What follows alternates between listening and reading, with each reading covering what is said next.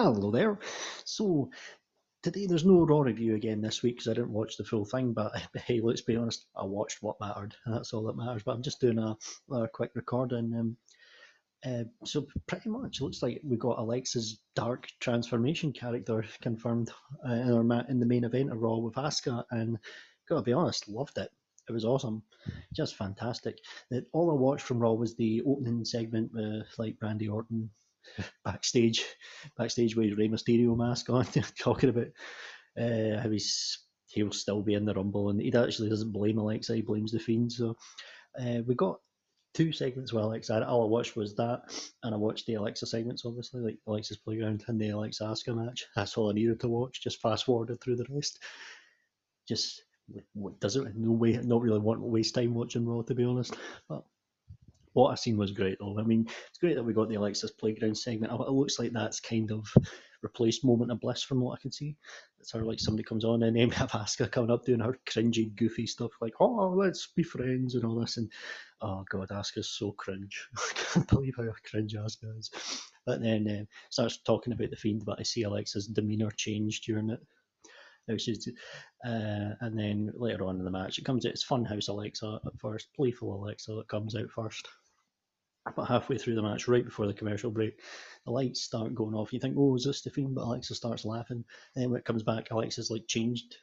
She's like in her darker outfit and she's got like uh, black lip gloss on, and it's a fantastic look for her. And I'm glad they did something like this because, let's be honest, you see people like smarks online saying, "I hope she wears a mask." It's like, really, why? Why would you want to? First and foremost, why would you want to cover up her face? Come on. And secondly, and this also played part in this, her facial expressions. She is one of the most best actresses. She is the, in fact, the best actor in WWE without doubt, male or female. Just the best. Uh, and her facial expressions. That's one of the things that you noticed even right away from where you first see her years back are fantastic. Always spot on.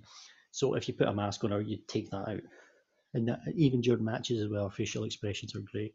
And you've seen that here now. She was acting stoic and things like that, which is great, which actually shows her, and it looked really convincing, really good, which shows her great range because she's usually animated, but she she can pull that off.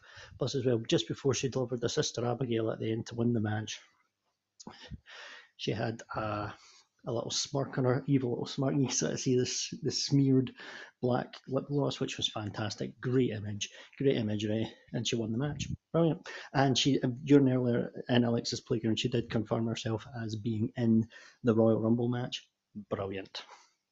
That I'm happy. I wasn't sure because until until it was happy, until it was officially confirmed, but this is brilliant. This is what I was hoping for. So now I, will put the network back on and I will watch the Royal Rumble and I'll review it in a couple of weeks. Don't you worry. But yeah, definitely. It's great to have a big pay per view match for Alexa to look forward to because it has been too long. Let's be real, she was hardly on pay per view last year. It was pretty sad, to be fair. And we all know about the SummerSlam debacle, about what happened there. But it's a chance to put things right here with this. Um, definitely forward. Now, I think she should win it. There's no there's no character, and there's no woman with more momentum than her at the moment. She is the hottest character going. Strike while the iron's hot. I think she should win it. Absolutely, she should win it. She'd be the perfect winner for many reasons. Uh, well, one, from an entertainment and character standpoint, she'd be perfect because she could start before she makes her choice of what champion to go after at WrestleMania she could then start appearing on both shows. So she could like appear on, make an appearance on SmackDown, start playing mind games with the champion. You can now play off other things like you can play off Asuka, how she's basically traumatized Asuka now after this. You can you can play off that. Yeah, assuming Sasha Banks will still be the champion in SmackDown, if she appears on SmackDown starts playing mind games with her, that could then lead in you can play off the history with that. You can actually at least have some sort of storyline with them too, because all they've ever done beforehand is have matches, and it would be an intriguing little match, to be honest. The the route I would basically go is have Charlotte beat Asuka for the title. I think we all know that's going to happen eventually, and then do Alexa and Charlotte at, at WrestleMania. It would honestly make no sense to Alexa kind of needs to get into the title picture now because let's be real she's just basically destroyed the champion. So she should be in the picture even if she doesn't win the rumble. So as long as you keep her as a main focus after the rumble even if she doesn't win it. Honestly I think they'll have Bayley win it. I really do. Or Bianca Belair which is the or if Ronda Rousey does come back she'll win it. So you know. But hopefully Alexa's a big focus going forward. Still, she really needs to be, especially after this. It would make no sense. Now, addressing a few other things. If anybody says, "Oh, that was terrible," Asuka losing a non-title match to Alexa, well, turnabout's fair play because New Year's Day 2018.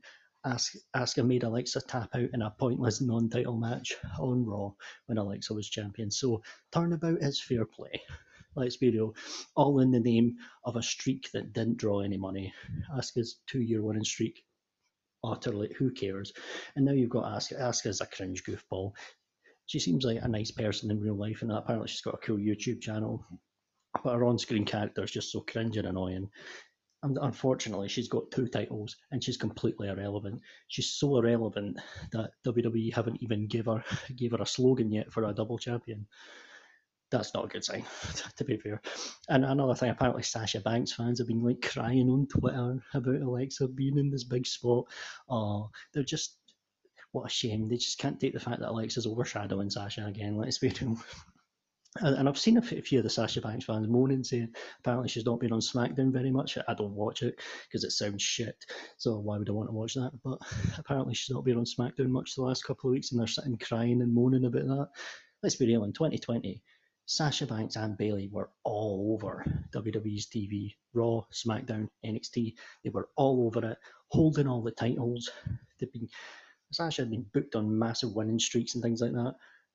They've, given, they've, they've been given everything they wanted, and yet they still fucking moan that's why you never listen to the smarks because these people are going to watch the show anyway. They've got no other interest other than wrestling. They can't live without wrestling, so they're going to watch anyway. So why listen to them?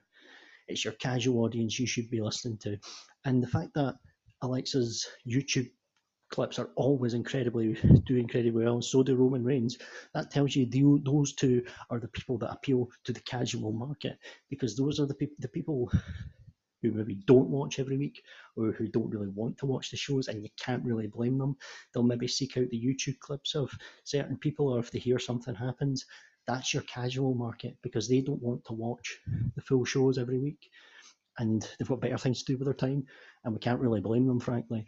And the fact that Alex, the likes of and Roman are shown in there. That's shown as one of the two few, one of the few people on these rosters that actually have casual appeal. They might not, they're not drawn in terms of the TV ratings, to be fair, but they are the people that are showing at least some casual appeal on digital media, at least. So there you have it. Alexa, fantastic. Absolutely loved the transformation last night. And then right at the end, funny enough, she, trans- transfers right back to playground Alexa and then does the let me in thing. Okay, maybe that was a bit goofy. I could have lived without the the let me in voice thingy, but the little transformation and her laughing and that was great. Fantastic. Alexa Bliss is an absolute star. This just shows what they were doing with her last year in the tag division was awful. It really was because once you actually do something with this woman, you just see her blossom. And she was good still with bad material in the tag team division, let's be honest. But now she's got something proper to get behind. Absolutely killing it absolutely fantastic. So Alexa's transformation last night, absolutely brilliant, and she would be the perfect winner of the Royal Rumble. So there you have it. Thanks very much for listening. There, I'll be back. I'll still have uh, my Royal Rumble review series to crack on with this week. So there you have it, and thanks ever so much for listening, and goodbye.